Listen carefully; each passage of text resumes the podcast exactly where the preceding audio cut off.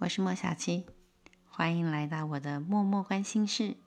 身为现在的我们，最常做的就是在各式各样的通讯软体上面跟对方聊天，聊公事、聊友情、聊爱情。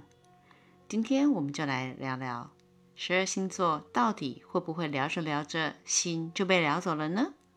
首先，我们来看火象星座的母羊座，嗯，有点可能哟。母羊座是一个以自我为中心的星座，只要在聊天的过程当中，我们把握住，嗯，以他为中心的话题，通常就非常有可能把母羊座这么给聊到手喽。十二星座当中的聊天能手，双子座，它本身代表的就是沟通的能力，所以想要接着聊天聊天，把这个人聊到手，嗯，那你可得多下点功夫喽。但是如果聊天的方式采用长久而稳健的模式，那么聊金牛座就动心了。而与金牛座不同的是巨蟹座，只要一开始聊天，跟他产生情感上的连接，基本上他就会一聊就走。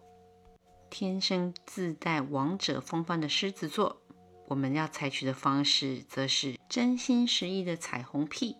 如此一来，就非常有机会受到狮子座的青睐。不同于狮子座喜欢接受奉承，处女座则是要小心慎微，因为处女座会将你的每一句话放在放大镜下检视。这又完全不同于天生是外交家的天秤座，只要聊得来，把天秤座聊走，机会可是很大的哟。相较于天秤座的机会很大，射手座是想当然尔啊！只要一开始聊天，他立马就会出现非常多天马行空的主意，然后行动马上就出手啦。而喜欢隐藏的天蝎座，他如果不喜欢你，怎么聊都没有用的。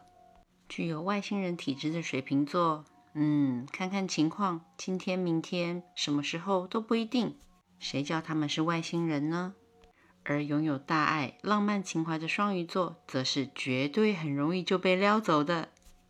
一向走稳重路线、稳扎稳打的摩羯座，那么跟他的交往、聊天，则是非常需要时间的考验哦。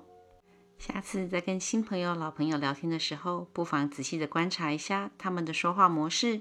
如果正好碰上心仪的对象，不妨试试看我们今天所分享的沟通模式，也许会有意想不到的结果哟。